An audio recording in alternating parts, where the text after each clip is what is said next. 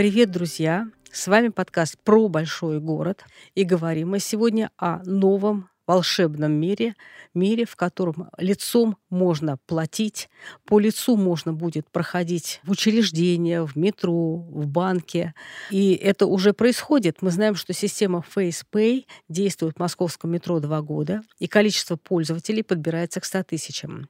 Видеоаналитика развивается стремительно, 15% в год. Рост рынка искусственного интеллекта 40% в год. И сегодня мы говорим с человеком, который творит эту матрицу завтрашнего и сегодняшнего дня. Дмитрий Марков, та-да-да-дам, генеральный директор компании Vision Labs, той самой, которая делала систему FacePay для столичного метро. Также в арсенале компании разработка системы биометрической безопасности для крупнейших банков, система безопасности для города, и да, это очень важно. Компания Vision Labs – победитель рейтинга систем распознавания лиц по версии Национального института стандартов и технологий США в 2021 году. Добрый день, Дмитрий. Здравствуйте, Екатерина. Ваша система распознавания лиц э, номер один в мире. Об этом свидетельствует прошлогодний рейтинг Института стандартизации США, за счет чего обошли конкурентов. Вы быстрее всех, вы четче всего ваше изображение, или вы на максимальном количестве э, носителей работаете. В чем ваша победа? Ну, мне кажется, что мы обошли всех по одной важной причине, потому что у нас работает одна из самых сильных э, команд ученых, в принципе, не только в России, но и в мире потому что у нас есть своя узкая специализация, мы специализируемся на системах распознавания лиц и на компьютерном зрении, и поэтому, безусловно, все, все заслуги, которые у нас есть в разных международных конкурсах, это результат работы именно нашей R&D команды. По поводу того, почему быстрее, там, точнее и так далее, здесь можно сказать, что существуют четкие критерии по этим конкурсам. И, в принципе, принимать участие, например, в том конкурсе, который вы сказали – в конкурсе Национального института стандартизации США может любая компания. Участие совершенно бесплатно, насколько я помню. Вы просто показываете результат своего движка, и по определенной открытой критериальной базе вам выставляется оценка. Слушайте, а как вам удалось собрать такую команду и чем мотивировать в наши не сильно простые времена? Ну, вообще, если честно, компании более 10 лет уже, поэтому те ребята, которые у нас работают, они, в общем-то, достаточно давно работают в компании. У нас довольно-таки низкий отток. А мотивировать, ну, мне кажется, что в первую очередь мотивация – это, наверное, интересные задачи. Это может мотивировать амбициозные цели. Ну и третье, у нас такая обстановка, очень похожая какие-то на семейные отношения, чем на настоящую работу, которая связана с тем, кто во сколько пришел, кто во сколько ушел и что сделал за день. Мы как бы просто про некоторые другие вещи. Слушайте, а как вообще получилось, что вы начали заниматься системами распознавания лиц? Почему вам это стало интересно? Или это такая интуиция, вы поняли, что за этим будущее? Ну, в какой-то момент времени э, вообще начиналась компания с того, что э, она специализировалась на распознавании номерных знаков автомобилей. Вот, и изначально она начи- начиналась как э, собрание таких сильных математиков и ученых. В какой-то момент времени мы поняли, что поскольку цифровизация неизбежна и все уйдет в цифру, а, то пользователей цифровых сервисов станет очень много. И для того, чтобы вы могли идентифицироваться в этих цифровых сервисах или использовать эти цифровые сервисы, а, вы можете либо, как это было раньше, вводить пароль какой-то, либо можете использовать а, лицо, которое является уникальным – для входа в данные системы. И возникла идея, что этот рынок будет развиваться, и действительно ставка себя оправдала. Он начал развиваться и развивается очень большими темпами сейчас. И это первая часть. И вторая часть, то, что мы обратили внимание, что в ближайшие 10, 15, 20 лет основной технологией станет технология искусственного интеллекта разного вида. И нам удалось совместить вот эту историю с э, распознаванием лиц – с искусственным интеллектом, с нейросетями. Ну а дальше про наши результаты мы уже говорили в начале. Ну вот вы сказали, что рынок развивается, там официальная цифра 15% э, роста в год.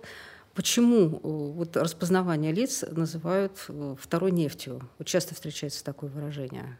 Не распознавание лиц называют второй нефтью. А считается... Видеоаналитику.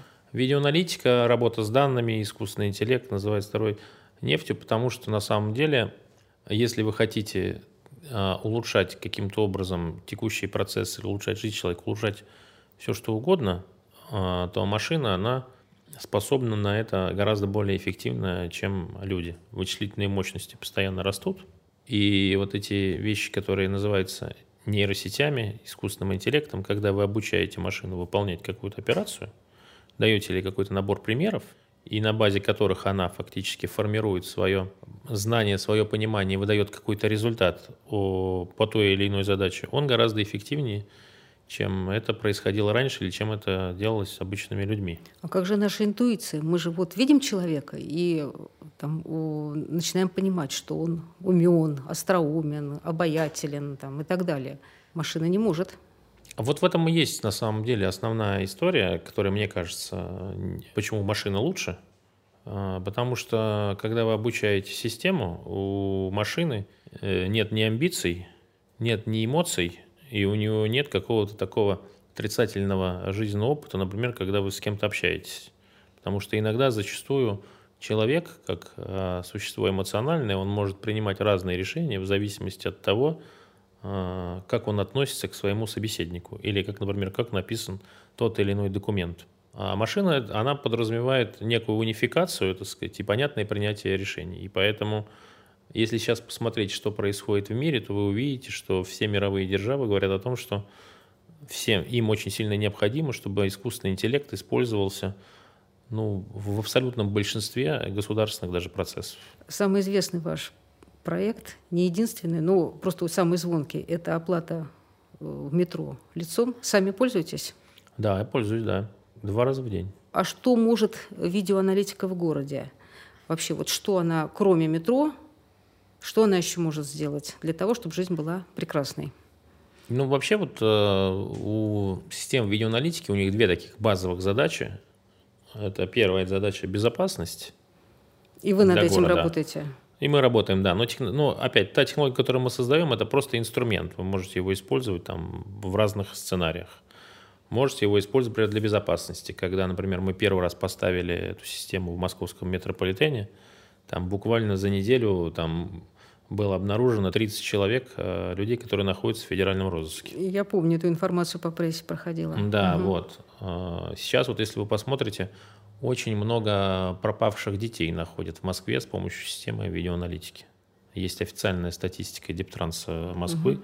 сколько детей, которые пропали без вести или которых ищут родители, находят в Москве с помощью системы видеоаналитики. И поэтому вот эта безопасность поиск э, определенного человека, э, она на самом деле там ну, является базовой функцией сейчас всех больших городов. Это мы про метро говорим. Это метро или, а или, или уличные камеры, это одно и то же. Э, скажите, на чемпионат мира вы работали, когда была обеспечена абсолютная безопасность города, и моментально любой украденный кошелек находился через два часа? Ну, в том числе, мы, понимаете, мы говорим о том, что мы используемся в городе, и наше решение используется, и хорошо себя зарекомендовало. А вот с помощью какой системы э, нашли тот или иной кошелек, мне бы не хотелось бы говорить, потому что ну, я точно не знаю. Мы не имеем доступа к этой системе, мы не имеем доступа к э, информации о том, как раскрываются преступления. Мы скорее хорошие айтишники, чем э, те люди, которые отвечают за правопорядок. На ваш взгляд, э, жизнь в городе меняется, когда он становится весь вот нашпигован камерами, под землей, на земле, в транспорте, везде? Ведь преступники и там нехорошие люди никуда не исчезают. Мое личное мнение, что жизнь меняется, потому что если вы знаете, что у вас в трамвае там, или, например, в метро, и многие про это знают, установлены камеры, вот посмотрите внимательно на последние случаи, которые происходили э, в московском метрополитене, связанные с какими-то нападениями. Моментально. Ведь э, преступник, он никогда не может покинуть даже периметр метрополитена, потому что на самом деле, как только что-то случается, система его ведет до того момента, пока он не вышел на улицу, и даже если он выйдет на улицу, начинают вести его уличные камеры. И это означает, что преступники, уже такие вот настоящие, там не просто там какие-то такие мелкое хулиганство, они понимают, что в городе Москва в общественных местах лучше вести себя ну, если не осторожно, значит, там, да, то с пониманием того, что тебя могут поймать очень быстро. И на самом деле существует еще второй эффект, что, например, те люди, которые находятся в розыске, они прекрасно понимают, что в городе Москва установленной камерой имеется система распознавания лиц, и вообще на улице им появляться здесь не следует. И таким образом они мигрируют в другие города. Ну, то есть происходит такое вытеснение преступности? Ну, мы считаем, что да. да. Э, вы начали с того, что вы работали с номерными знаками. То есть вот когда некоторые из нас получают штрафы за превышение скорости или еще что-то, ваша работа. Меня все друзья об этом спрашивают. И? Мы до сих пор да, используемся. Да, в Москве мы да, распознаем знаки, распознаем типы транспортных средств. Да. Сами штрафы получали? Получали. Друзья жалуются? Ну, друзья жалуются, но ничего поделать с этим не могу. Мне кажется, что в городе, в Москве, в частности, то, что я вижу, и те вещи, которые связаны с платными парковками, и те вещи, которые связаны с установкой камер, они на самом деле э, ведут э, к очень хорошим результатам с точки зрения комфорта и снижения аварийности. Я про аварийность могу рассказать очень много, потому что когда-то я был директором программы «Аэроглонасс», это вот кнопка, которая ага. устанавливается в автомобиле. Вот. В России я отвечал за эту программу. И, честно говоря, вот сейчас мы уже видим, что идет снижение очень серьезное этой аварийности. А вообще людей очень много погибает. И если вы сравните статистику, например, по травмоопасности или по количеству погибших в Российской Федерации Город с, со, с современными другими какими-то странами, вы увидите, что мы впереди планеты всей. Поэтому эта проблема очень актуальна, и поэтому город должен быть безопасным и должен быть комфортным. А кого проще, я не знаю, следить ли, распознать ли, человека или машинку? Здесь, для вас, как для профессионала. Если честно, тут очень сильно все зависит от того, как а, установлена камера. Потому что, например, многие камеры в городе, они стоят в очень хороших условиях, и им, в принципе, абсолютно все равно, машина или человек. Некоторые стоят в ракурс очень, ну, он может какую-то часть улицы не захватить. Поэтому здесь, скорее всего, зависит от э, ракурса. Если ракурс хороший, если у вас видеосигнал удовлетворяет требованиям, то, в принципе, искусственному интеллекту все равно что хватать. А вот на ваш взгляд, в Москве достаточно камер или еще надо? Тут, понимаете, тут надо как бы очень четко понимать не просто в количестве камер дело, потому что просто там сказать, что, например, у нас там сейчас 200 тысяч, а будет 400 тысяч, там, да, наверное, это, это хорошо. Да? Нужно как бы дел, создавать эффективные системы. То есть тот интеллект, который обслуживает ее? Скорее нет, скорее расположение. То есть это вот, например, угу. если говорить про аварии, я могу вам сказать одну вещь опять, вот возвращаясь угу. в прошлое, что всем известно, что есть такое понятие аварийного опасный участок дороги.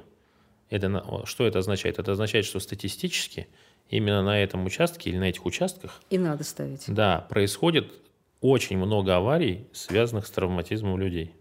И вот именно там, насколько эффективно вы вот эти участки покроете определенными системами, вот именно это и снизит уровень травматизма. И всегда говорят, и абсолютно правильно говорят, я лично с этим согласен, что камера ставится не для того, чтобы собрать штраф. А Ведь как поэтому, же? а потому что если бы делалось так, то никогда бы вам не ставили бы знак, что здесь стоят камеры.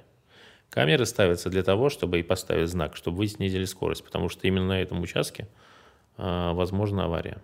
Потому что если бы просто это было бы основное, так сказать, эффективность камеры заключалась в том, сколько денег вы соберете, вам никогда бы не ставили знак.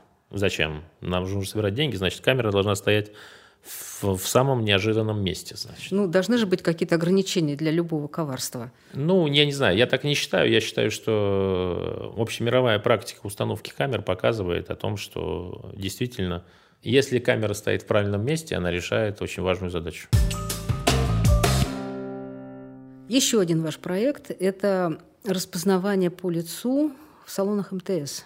Вообще, конечно, то, что мы везде ходим с паспортом, это безумно неудобно. И вы, по-моему, первые заговорили о том, что возможно какая-то беспаспортная жизнь. Во-первых, возможно ли и какие у нее перспективы, кроме как в салонах? Вы знаете, перспективы большие. И на самом деле салоны – это просто какой-то отдельный э, пример.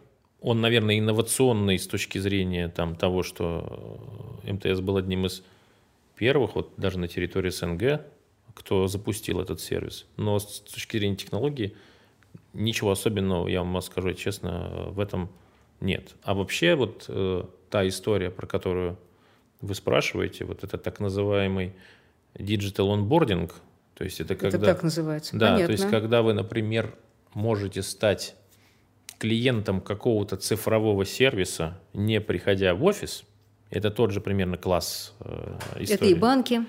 Это все что угодно. Он, ведь когда он начался? Он начался, когда началась пандемия.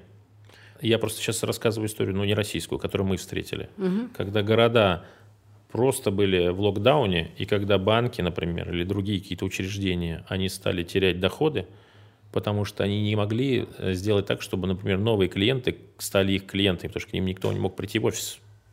Они а, пошли по простому пути, они все создали мобильные приложения, и мы такие делали приложения с очень большими финансовыми компаниями, когда вы просто фотографировали свой паспорт, фотографировали себя, происходила сверка вашей фотографии с фотографией в паспорте, и если э, сверка это происходила успешно, то вы становились клиентом банка фактически, не приходя в отделение.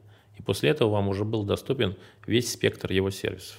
Ну, вы же с банками тоже работаете. Очень много. В России мы работаем почти со всеми банками. Ну, говорят, что страшно помогает эта система, потому что, оказывается, действительно приходят люди и получают по чужим паспортам э, кредиты, и там были сэкономлены чуть ли не миллиарды. Это кейс Почта банка, про который вы сейчас рассказываете. Угу. Мы вместе с Почта банк два года, по-моему, назад даже а, получили какую-то премию за него, потому что действительно так получилось исторически, что было очень активное развитие банка, а когда у вас идет очень активное развитие, у вас а, иногда бывает очень высокий уровень фрода.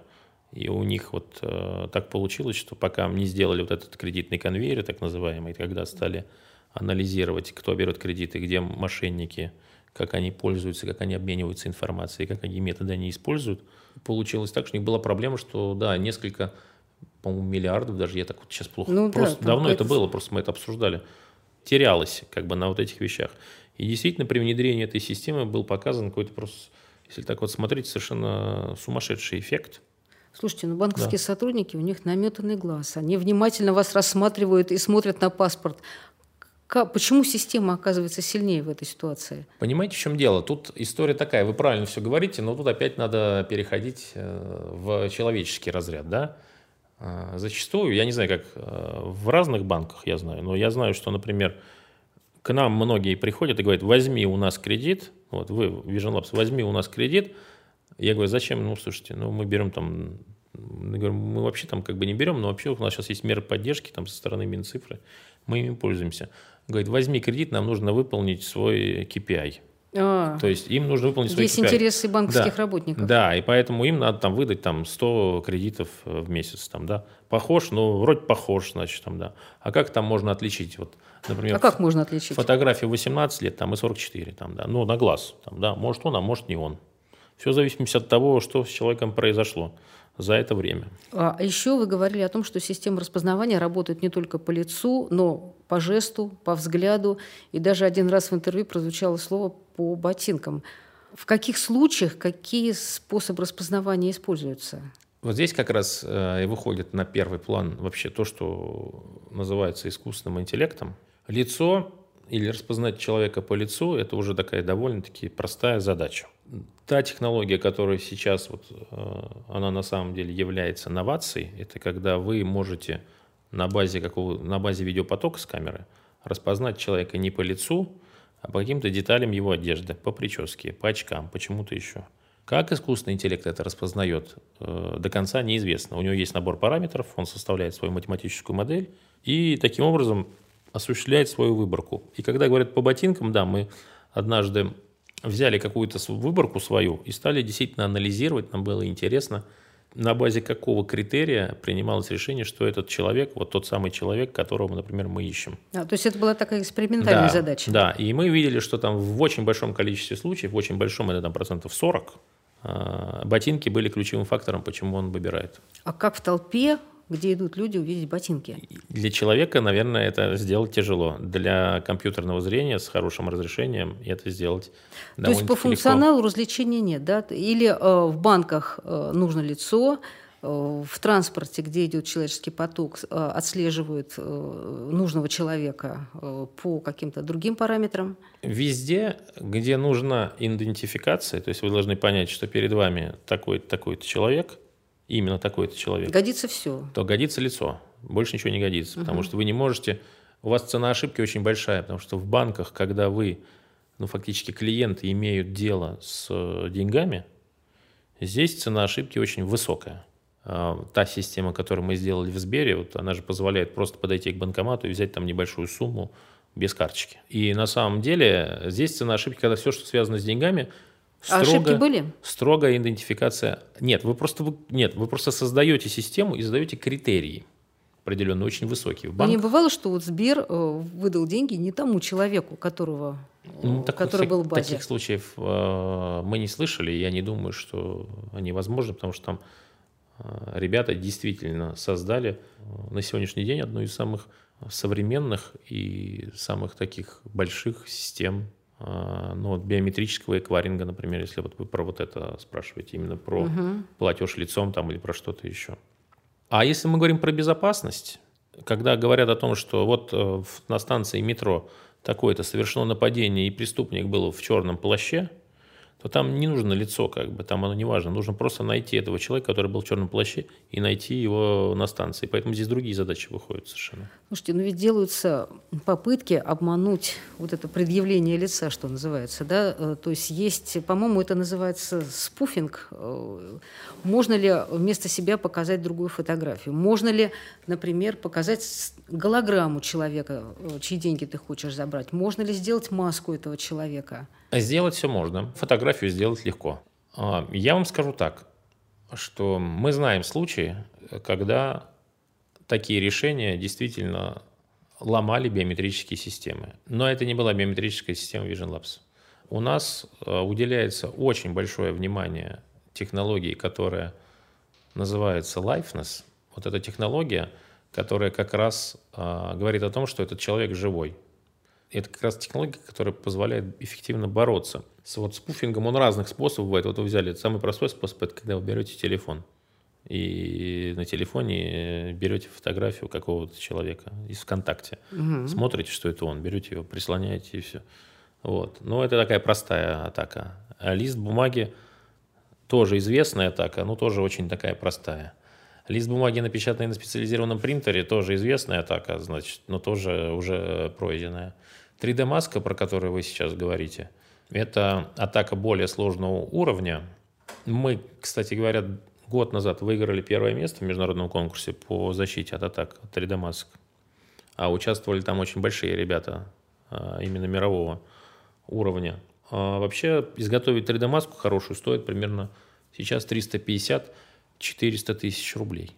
А последний вид атаки, который я слышал, который вот, э, на мой взгляд, это как раз э, такой челлендж для тех, кто создает защиту. Это когда э, берется человек, э, который похож на вас. Двойник. Не двойник. Вот по, по, типажу, вот по типажу лица он как-то похож. И ему специальным образом наносятся э, такие специальные вещи, которые делают его похожим на вас там, с точки зрения какой-то грим такой наносится. Это делали преступники или вы тестировали систему и таким образом э, ее проверяли? Есть специальные организации, которые занимаются вот именно просто вот э, научной деятельностью в части атак на биометрические системы. И вот э, в прошлом году было в моде 3D-маски – и 3D-маски технология победила. В а этом вот... году самое модное, то, что я слышал, угу. это вот то, что сидят люди, сидят специальные профессиональные гримеры с э, каких-то студий. Угу. Вот. И вот специальным образом наносят грим на похожего человека для того, чтобы вот проверить биометрическую систему на прочность. Какая сейчас самая актуальная задача для вас? У нас есть несколько задач, которые должны зайти в наше продуктовое предложение в этом году. Э, мы хотим, чтобы мы могли автоматически детектировать э, драки. То есть кто принимает участие, куда побежали? Никто принимает участие, просто что драка началась. Для а. того, чтобы можно было обеспечить эффективное реагирование. Не после искать, когда есть какие-то свидетели, которые нажали на какие-то кнопки и сказали, там была драка, ретроспективно отсматривать угу. это видео, потом идентифицировать людей и искать их. А чтобы драка была автоматически определена. Это первая часть. Вторая часть, которой мы занимаемся, это то, что очень часто мы знаем, что в городе случаются случаи, когда людям становится плохо, и они просто ну, теряют сознание. И сейчас мы работаем над тем, чтобы идентифицировать лежачих людей. Э, лежачие люди бывают разные. Не важно, важно другое. Важно, чтобы технология позволяла это делать, потому что это как, знаете, вот как раз когда я занимался эрой ГЛОНАСС, когда мне говорили, что будет много ложных срабатываний – я сказал, это совершенно для меня не важно, потому что если мы хотя бы кого-нибудь спасем из этих ложных срабатываний, это уже будет хорошо. Поэтому лежачие люди бывают разные, вы правы. Но на самом деле возможности технологий, такие запросы у нас есть. Угу. И не только там для города, для разных учреждений и так далее, значит. Там, да. Человек упал, если он лежит, если система видит, что он лежит, значит, ему стало плохо, надо на него обратить внимание. Не так просто он э, на улице, так угу. сказать, разлегся, значит. Там, да. Вот. И очень интересный запрос у нас поступил недавно, но я был удивлен, это, знаете, что это сделать какой-то такой портал по поиску пропавших животных, пропавших собак. То есть, если у вас, например, пропала собака, вы публикуете ее фотографию, и тот, кто ее нашел, ну, кто ее нашел собаку, Может, даже тоже просто фотографирует собаку, происходит сравнение, и вот происходит этот коннект. Вот такая история, да. Это то, то что мы ну, буквально узнали, не знаю, там две недели назад. Но вот сейчас... И в это готовы инвестировать? Ну вот для ученые вдохновились. Я не могу, не могу сейчас вам сказать, готовы мы в это инвестировать или нет, потому что у нас сейчас есть технологический долг определенный, который мы должны закрыть. Но эта идея очень хорошая, нам она очень понравилась. Я могу вам сказать, что если не в этом году, ну в этом году точно просто не успеем, у нас, ну, мы должны выполнить свои задачи на этот год, то в следующем году мы вполне возможно этим займемся. Это очень интересный проект, на мой взгляд. Ну, это такие большие системы. А вот кто ваш типичный пользователь вот на личном уровне? Кто платит лицом в, в транспорте? Кто приходит в банк, э, предъявляя, опять-таки, свое лицо? Кто этот человек? Ну, я не знаю. Вы знаете, очень многие пользуются. Просто со многими я общаюсь. И я могу сказать одно, что, ну, вот, например, в Сбере, про который мы говорили, если вы, например, осуществляете какую-то транзакцию – или какую-то операцию в мобильном приложении, которая такая, ну, угу. серьезная, как бы там, да, вас всегда просят подтвердить либо лицом, либо голосом эту транзакцию потому что лицо позволяет э, ну, существенным образом снижать уровень мошенничества. А насколько глубоко в нашу жизнь вообще может войти эти системы распознавания? Потому что, конечно, с каждым годом их становится все больше и больше. Я помню, для нас было открытием в свое время, что в Китае или в Сингапуре отслеживают, как дети ведут себя на уроках. То есть они отвлеклись, они на кого-то посмотрели, они этим занимаются. Э, может быть, эти системы распознавания вошли, например, в офисах сейчас отслеживают, насколько поглощены сотрудники работой? Ну, это какая-то такая стандартная история, когда э, вот началась... Начинают помню... бояться большого брата? Да? Нет, нет. Началась, когда пандемия, э, ведь многие компании ушли на удаленный режим работы. И на самом деле это был тоже вызов для компаний, потому что обычно, ну, как если говорю просто про обычные какие-то компании, не про uh-huh. и так далее, которые uh-huh. привыкли работать в такой удаленной среде, распределенной и так далее. Когда начальник вдруг терял, считал, что он потерял контроль над всем, потому что он никого не видит, а все где-то находятся, а что они делают. И поэтому все стали ставить специализированные программы, которые отслеживали, сколько человек проводит времени за компьютером. И есть системы, которые определяют, э, чем он занят, сколько там, ну, в зависимости от его деятельности на самом деле. Такие системы также используются, например, при дистанционной сдаче экзаменов, чтобы не могли куда-то подглядывать. Какие-то это книжки. вы работаете над этими системами? Ну, мы тоже сделали, да, такую систему. То есть это да. вы враги всех одиннадцатиклассников? Ну, можно, можно и так сказать. А, но на самом деле мы не враги всех одиннадцатиклассников. Мы, на, мы считаем, что мы хорошие помощники тех одиннадцатиклассников, которые совершенно честно и справедливо сдают экзамены, значит, и после этого поступают в хорошие университеты. А когда вот у нас в университеты, особенно на хорошие факультеты, проходят некоторые люди, которые этого недостойны разными хитрыми способами, и тем самым занимают место этих людей. Нам это не очень нравится, потому что у нас большинство людей, которые у нас работают, они а, разбираются в математическом анализе, значит, и в разных других точных науках и потратили очень много своей жизни на то, чтобы изучить эти науки. И поэтому в этом смысле мы не враги. То есть вы делаете мир честнее? Ну, во всяком случае, мы считаем, что это справедливо. На прошлой неделе появилось такое выражение «взломать человечество». Э, его использовал помощник Э, Шваба. Э, Шваб – это папа нашего Давосского форума, не, теперь уже не нашего. Угу. Вот. И этот человек говорил о том, что персональные данные в ближайшее время будут использоваться именно для того, чтобы э, взломать человечество и управлять ими. И он говорил о том, что вот эти системы, они лучше знают нас, чем мы, потому что, как говорил э, помощник Шваба, он говорит, люди себя плохо знают, эти системы понимают про нас, знают больше. Вот как вы относитесь к этому прогнозу? Ну, я первое там, то, что действительно мы сами не обращаем на себя внимания, мы знаем какие-то базовые вещи или какие-то крупные, это правда.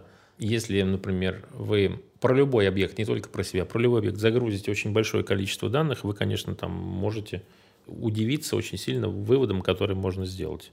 В этом смысле, значит, здесь как бы сложно поспорить, что называется. А так э, взломать, я не знаю, человечество или не взломать, ну, слово такое очень резонансное, на мой взгляд.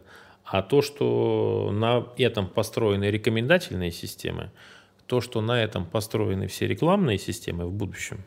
То есть система, которая манипулирует нами все-таки. Реклама – это манипуляция. Угу. Это, ну, маркетинг – это ну, фактически манипуляция. Продуктовое предложение – чтобы вы, например, выбрали там, такой-то тип товара. Это нормальная история, это как бы конкуренция. То есть в этом смысле эти методы, они на самом деле используются ну, много лет. Как с точки зрения цвета, с точки зрения упаковки, с точки зрения вида и так далее. Так что искусственный интеллект ничего не добавит. Он добавит просто, что это будет более эффективно. Национальный кодекс этики был принят в сфере искусственного интеллекта. Вы одни из первых э, к этому присоединились. Вот что нам всем нужно про это знать? Ну, я считаю, что ключевая вещь – это первое, что зачастую, когда говорят искусственный интеллект, все говорят о том, что это ну, некая такая сущность, которая существует сама по себе, сама может там придумывать. Да вы сами это сказали, да. что никто не знает, как он работает. Да, вот я про это говорю, что но у него есть все равно тип задачи. Тип задачи у него всегда определен. Во многих, вот с кем мы общаемся, ну так вот э, получилось, они считают, что искусственный интеллект – это такое Skynet, который вот может адаптироваться, подстраиваться и решать любые задачи. Сегодня он там имитирует э, ваш голос, завтра он там занимается распознаванием автомобилей. Там. Это не так. Всегда была такая дилемма. Вот если случается авария, вот машина едет, кто то виноват? кто виноват? Производитель или виноват, например, кто-то кто за рулем? А вот эти юридические нормы, э, связанные с искусственным интеллектом, они во многих странах и во многих аспектах, они как бы не определены. И вот кодекс этики, который мы подписали, для нас там на самом деле было две вещи важных. Мы считаем правильным, что за работу искусственного интеллекта отвечает не сам искусственный интеллект, а тот, кто его создал. Это первая часть. И вторая часть, которая для нас... Не тот, кто им пользуется. Может, он пользуется криво. Кто им пользуется, это правда, но, понимаете, когда мы говорим вот чисто про то решение, которое вы выдаете на рынок, вот как оно есть, вы его как бы не кастомизировали, не адаптировали под какой-то конкретный use case, как бы, да, вы его как бы сохранили в, а, в том виде, какой есть, вот как оно работает, за это должен отвечать разработчик. Вот. Не в жизни, в реальной как бы работает, когда там кто-то начинает крутить настройки и так далее, и решает какой-то свой пользовательский сценарий, а именно про то, что он заложил внутрь этого искусственного интеллекта. Понимаете, вот, например, можно взять э, всех заключенных, которые есть, например, э, такая была статья в американских тюрьмах, и присвоить им определенный, обучить искусственный интеллект, и заставить искусственный интеллект просто по фотографии присваивать ему определенный рейтинг. Насколько человек опасен? Насколько человек, вероятно, там, что вот он э, ну, опасен с точки зрения, насколько он является потенциальным преступником. И таким образом, а, если вот это сделать, как бы таким вот образом примитивным, то получится, что все те люди, которые а, условно не европейской внешности, там, да, а вот то, те, кто приехали там из Мексики и так далее, для них будет вероятность больше. Почему? Потому что когда обучали... Больше совпадений. Да, потому что когда вы обучаете искусственный интеллект, то таким образом а, вы как бы должны обеспечить второе очень важное правило, которое есть в кодексе этики для нас важное. Вот, это называется отсутствие дискриминации. Вот это как бы для нас дискриминация. Вы можете просто обучить так, что вот люди, которые вам больше всего не нравятся, как создателям э, этого алгоритма, да, они будут выпадать в этой выборке. А это неправильно. Вот эти два момента самые важные. Для нас самые важные два, да. То есть если вы даете в рынок какое-то решение, вы должны отвечать, как оно работает на базовом уровне, нет ли там каких-то закладок, нет ли там каких-то вещей, которые могут дискриминировать какую-то персоналию раз. А второе, это все-таки, чтобы искусственный интеллект был обучен именно на общих данных, а не с фокусом на какую-то историю. Когда говорят, что вот эти плохие, а вот эти хорошие. А какой миф об искусственном интеллекте для вас самый смешной и нелепый? Ну, самые смешные – это вот эти вещи, которые связаны с Скайнетом и со всем остальным. Это безусловно, потому что это самый популярный вопрос. Спасибо, Дмитрий, огромное. Да, пожалуйста. Спасибо. Друзья, с вами был подкаст «Про большой город» и его ведущая Екатерина Данилова. Слушайте нас, пожалуйста, на всех платформах и ресурсах, на которых вы слушаете свои любимые подкасты. Пока.